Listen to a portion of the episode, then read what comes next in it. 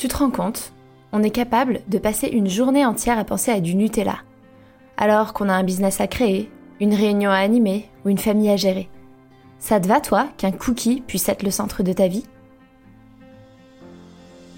Si la réponse est non, bienvenue dans Be Yourself, le podcast. Ici, on va parler cookies et Nutella, mais aussi et surtout cognition, développement personnel et gestion des émotions. Car oui, un cookie peut cacher une myriade d'angoisses et d'émotions que l'on n'arrive pas à gérer. Je m'appelle Hortense et je suis coach en acceptation de soi chez Be Yourself Coaching. Je t'embarque avec moi tous les mercredis pour un voyage vers un monde où ta priorité n'est plus de dire non à un cookie, mais bien de bâtir la vie de tes rêves. Alors installe-toi confortablement, détends-toi, mets-toi à l'aise et c'est parti pour l'épisode d'aujourd'hui.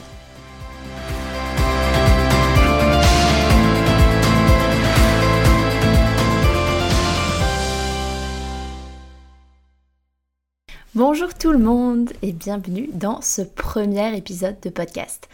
Bon, en vrai, ce que vous savez pas, c'est que je viens de vous parler pendant une bonne quinzaine de minutes pour enregistrer ce premier épisode de podcast et je me suis rendu compte que l'enregistrement n'avait pas marché. Puisqu'il faut savoir, c'est qu'hier après-midi, j'ai déjà enregistré cet épisode, mais j'étais pas satisfaite donc je recommence. Bref, donc en fait, pour vous, c'est le premier épisode de podcast. J'en suis à mon troisième. Pas mal. ah, je sais pas si. Euh, si c'est de l'excitation ou de la peur ou un peu des deux. Mais euh, ça me fait quelque chose de vous parler aujourd'hui, ça me fait quelque chose de lancer ce podcast. Ça fait euh, plus d'un an que j'ai envie de le faire et du coup c'est euh, c'est une belle réussite, je suis contente. Je vais pas vraiment faire dans l'originalité aujourd'hui parce que je vais vous parler de moi en ce premier épisode de podcast. J'ai décidé de me présenter à vous, de vous raconter un peu mon histoire, mon parcours et puis ce que vous allez trouver dans ce podcast en fait. Alors, on va remonter un peu dans le temps quand j'étais petite fille. J'étais une petite fille très angoissée, beaucoup de phobies, j'avais peur des limaces, des escargots, des vers de terre, de plein plein de choses. J'étais très blanc ou noir aussi, euh, c'est bien, c'est mal, euh, très extrême. Et j'avais un cerveau, et j'ai toujours un cerveau qui tourne à mille à l'heure, avec beaucoup trop d'idées, et c'est vraiment le bazar, ça part dans tous les sens. J'avais très très peur du jugement des autres aussi, et je faisais très attention à ce qu'on allait penser de moi.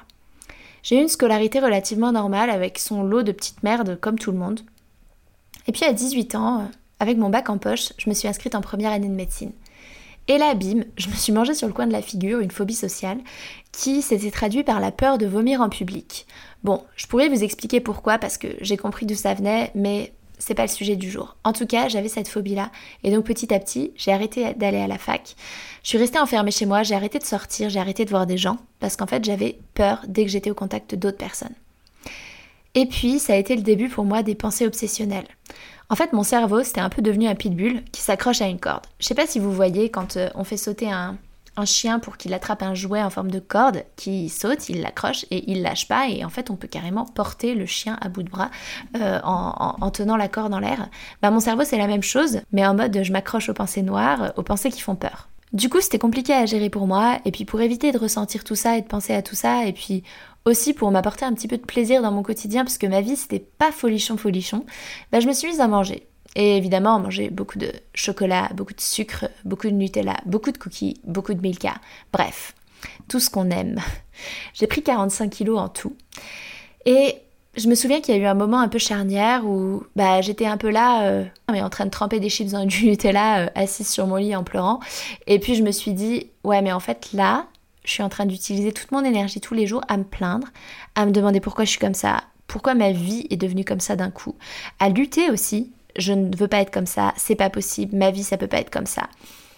Et je me suis dit, là t'as le choix en fait, t'as une réserve d'énergie tous les jours, tu veux l'utiliser à te plaindre ou alors tu veux l'utiliser à autre chose, à faire quelque chose qui a du sens et du coup à accepter que bah pour le moment c'est comme ça, mais que c'est pas toute ta vie et que ta vie ça peut être autre chose.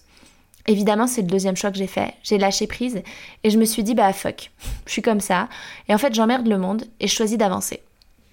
Ça n'a pas été si radical que ça, mais je me souviens vraiment d'un moment très charnière où je me suis dit je suis en train de gâcher mon énergie et c'est dommage. Donc j'ai recommencé à travailler, j'ai trouvé un boulot de faisant fonction d'aide-soignante à l'hôpital pendant l'été avant de me relancer dans la première année de médecine. J'ai pas eu le concours et ça a été un petit peu compliqué parce que du coup je savais vraiment pas ce que je voulais faire. Alors je me suis inscrite en deuxième année de bio, j'ai tenu deux semaines. Après, j'ai fait un an de développement personnel, une année de formation euh, où c'était pour, euh, ça s'appelait Open, orientation, projet, engagement. Le but, c'était pour les gens qui soit sont un peu perdus, soit après leur bac ne savent pas quoi faire, trouver un peu ce qu'on veut faire de sa vie. Et pour ça, en fait, ça passait beaucoup par du développement personnel. Donc, j'ai fait ça pendant un an. Ça a été une année magique. Et suite à ça, j'ai décidé de m'inscrire en fac de psycho. Je suis partie à Lyon pour faire une fac de psycho. J'ai tenu une journée. En fait, j'ai fait la journée de rentrée. Après, je suis rentrée à Angers. Oui, parce que ça, je vous l'ai pas dit. Je viens d'Angers, dans l'Ouest. Après ça, j'étais encore plus paumée. Je me suis lancée dans une école d'entrepreneuriat. J'ai tenu quelques semaines. Et puis finalement, je me suis mise à bosser chez un mec, je lui triais ses papiers. Et en fait, il était comptable et il m'a appris la saisie comptable. Et je me suis dit, bah, pourquoi je ferais pas de la compta? Donc je me suis inscrite en BTS en première année avec le CNED. Et cette fois, j'ai fait un deal avec mes parents, c'était que je devais aller au bout du BTS. Même si ça me plaît pas, même si c'est chiant, même si c'est dur, je vais au bout. Ils en avaient un peu marre que je fasse le yo-yo avec, euh, avec les études, que je commence un truc, que j'arrête, que je commence un autre truc, que j'arrête. Et je peux les comprendre. J'ai fini mon BTS, je l'ai eu. J'étais pas peu fière d'avoir été au bout parce que ça signifiait repasser des examens, retourner en cours. J'ai fait ma deuxième année en alternance et en cours, donc plus à distance avec le CNED. Donc j'ai vraiment euh, repris une vie bah, normale, entre guillemets. Mais bon, en vrai, ça me plaisait pas la compta. Il me manquait le contact humain. Et alors que je recherchais du travail, on m'a proposé de faire un service civique. Et je me suis dit pourquoi pas.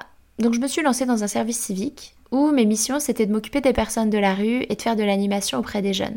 J'ai adoré et j'en ai profité pour passer les concours d'infirmière parce que vraiment, vraiment, de plus en plus, le soin et le contact avec les autres m'appelaient. Je me suis lancée dans des études d'infirmière, j'ai fait mes années d'infirmière et je me suis mise à travailler à l'hôpital, aux urgences médico-judiciaires et aux urgences à l'Hôtel Dieu à Paris. C'était des années géniales, j'ai vraiment adoré. Mais c'est vrai qu'au bout de deux ans et demi, je commençais à fatiguer, physiquement parce que le rythme était lourd, mais aussi psychologiquement parce que voir de la souffrance et de la misère toute la journée, bah, j'avais du mal à le gérer. Et je me suis rendu compte que ça avait un impact sur ma vie personnelle et je voulais pas de ça, j'avais l'impression de devenir une mauvaise infirmière. Donc j'ai décidé de partir en entreprise et j'ai fait de la médecine du travail ensuite. Bon, ce que je vous ai pas raconté en fait, c'est que tout au long de ce parcours, évidemment, je suis pas passée de je mange des chips au Nutella dans mon lit à euh, je suis infirmière aux urgences en deux temps trois mouvements et sans faire un gros travail sur moi. J'ai vu des psys, psychiatres, psychologues, des thérapeutes, kinésiothérapeutes, j'ai fait de l'EMDR, j'ai fait de la thérapie comportementale et cognitive, j'ai vu des astrologues, des chamans, j'ai vu des coachs. Bref, en fait, j'ai été accompagnée pendant plus de dix ans et j'ai compris lors de tous ces accompagnements quels étaient mes traumas, d'où ça venait, mon fonctionnement, j'ai appris vraiment à me connaître. Mais il y a eu un moment où j'étais un peu là, bah ok, bon bah oui, je sais que j'ai vécu ça, je sais que c'est à cause de ça, je sais que je suis comme ça, et so what? Maintenant je fais quoi? Et c'est là que j'ai découvert le coaching. Le coaching qui est tourné vers l'action, tourné vers le futur, tourné vers le comment plutôt que le pourquoi, et en fait c'est ce qui a été beaucoup plus efficace pour moi. En tout cas, ça a été beaucoup plus rapide euh, l'évolution à partir du moment où j'ai découvert le coaching. Et du coup, en même temps que je bossais sur moi, bah, j'appliquais avec les salariés du boulot ce que j'apprenais pour moi. Et là, j'ai découvert que bah, le métier d'infirmière me limitait parce que j'en voulais plus. Je voulais vraiment accompagner des gens. Mais à ce moment-là, j'avais énormément de pensées limitantes. Euh, je peux pas avoir le chômage parce que je suis fonctionnaire de la fonction publique hospitalière. Une formation en coaching, c'est trop cher. J'y arriverai jamais. C'est pas vraiment reconnu en France.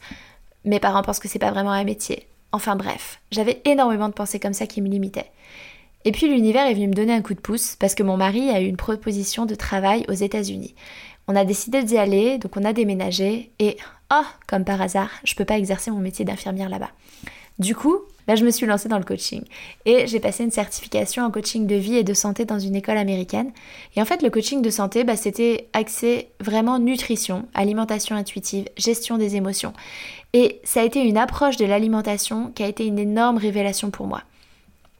Parce que je vous ai pas non plus parlé de mon poids, hein, mais les 45 kilos que j'ai pris, je les ai perdus en partie. Il me reste encore à perdre, mais en grosse, grosse partie, je les ai perdus. Et pour ça, bah, j'ai fait régime du camp, Wet Watchers, bouffer des sachets, euh, prendre des pilules pour maigrir, régime Montignac, arrêter les glucides, arrêter le sucre raffiné, faire beaucoup de sport. Ça, ça n'a pas duré longtemps parce que j'ai horreur de ça. Voir un nutritionniste, faire la chrononutrition. Bref, j'ai essayé à peu près tout ce que je pouvais trouver. Et si j'en ai essayé autant, c'est parce que je faisais le yo-yo. J'en faisais un, je perdais, je reprenais. J'en refaisais un, je perdais, je reprenais. Et en fait, la découverte de l'alimentation intuitive dans ma formation de coaching, la découverte de l'alimentation émotionnelle, le fait que je mangeais mes émotions, ça m'a fait avoir des grosses prises de conscience. J'ai énormément travaillé sur mon identité aussi. Le fait que je pense que je suis une grosse mangeuse, que je pourrais jamais être mince, qu'on est gros dans ma famille, j'ai découvert le jeûne intermittent, j'ai découvert le rôle des hormones, de l'insuline, des hormones de faim et de satiété, comment en fait le corps euh, fonctionne beaucoup mieux quand, euh, quand on est au clair avec ce genre de sensations. Bref, j'ai fait des découvertes énormes qui m'ont permis de bah, continuer à perdre du poids et même si je suis encore en travail parce que je veux encore perdre du poids, je suis vraiment bien dans ma peau aujourd'hui et je suis vraiment à l'écoute de mon corps et même s'il peut m'arriver de finir un paquet de cookies après une journée de merde, parce que je pense que ça m'arrivera toujours. Ça m'arrive presque plus, beaucoup plus rarement. Et quand ça m'arrive, bah, je sais que la solution, c'est pas de manger le paquet de cookies. Je le fais en conscience, je choisis. Et c'est ça qui a tout changé. Dans ce podcast, bah, je vais vous parler de tout ça. Je vais vous parler de perte de poids, mais de pensée aussi, d'émotion, du regard des autres, de l'identité, et aussi du fait d'accepter la vie comme elle est, d'arrêter de lutter. Parce qu'en fait, j'ai tellement perdu ou gâché du temps à lutter. Alors, c'est pas vrai, j'aime pas dire ça parce que on apprend toujours et si ma vie s'est déroulée de cette manière-là, c'est que c'est de ça dont j'avais besoin à ce moment-là pour me construire et avancer, j'en suis convaincue.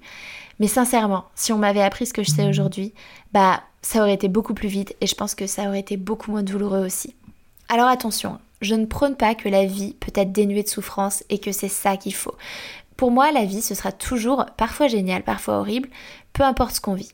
Qu'on soit multimillionnaire ou à la rue, je pense que la vie peut être une pute avec nous. Alors, la vie est une pute, c'est une expression qui est pas très classe, j'en conviens, mais c'est un petit clin d'œil à une ancienne de mes coachées, si elle m'écoute, qui avait tendance à l'utiliser, et en fait, bah j'aimais bien parce que c'est droit au but, hein, on sait de quoi on parle.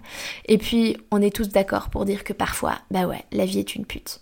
Donc bref, sur ces belles paroles, ce que je veux vous dire, c'est qu'en fait, on peut remettre la souffrance et les émotions désagréables à leur place. Et on n'est pas obligé de mettre notre cerveau en mode pitbull qui va s'accrocher à nos pensées noires. Parce qu'en fait, si on pense à quelque chose et qu'on s'y accroche, ben on les fait exister et on lui donne de l'importance. Et on est capable d'avoir le pouvoir là-dessus. Et je vous en reparlerai dans les épisodes qui vont venir. Donc voilà, ici, on va parler de reprendre le pouvoir sur sa vie, d'accepter ses émotions, d'accepter qui l'on est, d'écouter son corps, on va remettre de la douceur dans nos vies, dans tout ça, et diriger notre énergie vers ce qui compte vraiment. Donc si ce programme vous branche, eh bien je vous embarque avec moi chaque mercredi dans ce voyage intérieur. Un grand grand merci d'avoir écouté ce podcast jusqu'au bout. S'il vous a plu, je vous invite à laisser une note et ou un commentaire sur la plateforme d'écoute que vous utilisez. Ça permet au podcast de se faire connaître et ça me fait beaucoup trop plaisir de lire vos commentaires et de voir vos notes. Merci du fond du cœur par avance pour votre soutien, car c'est vous qui contribuez ainsi à la pérennité de ce podcast. Je vous souhaite une merveilleuse fin de journée et je vous dis à la semaine prochaine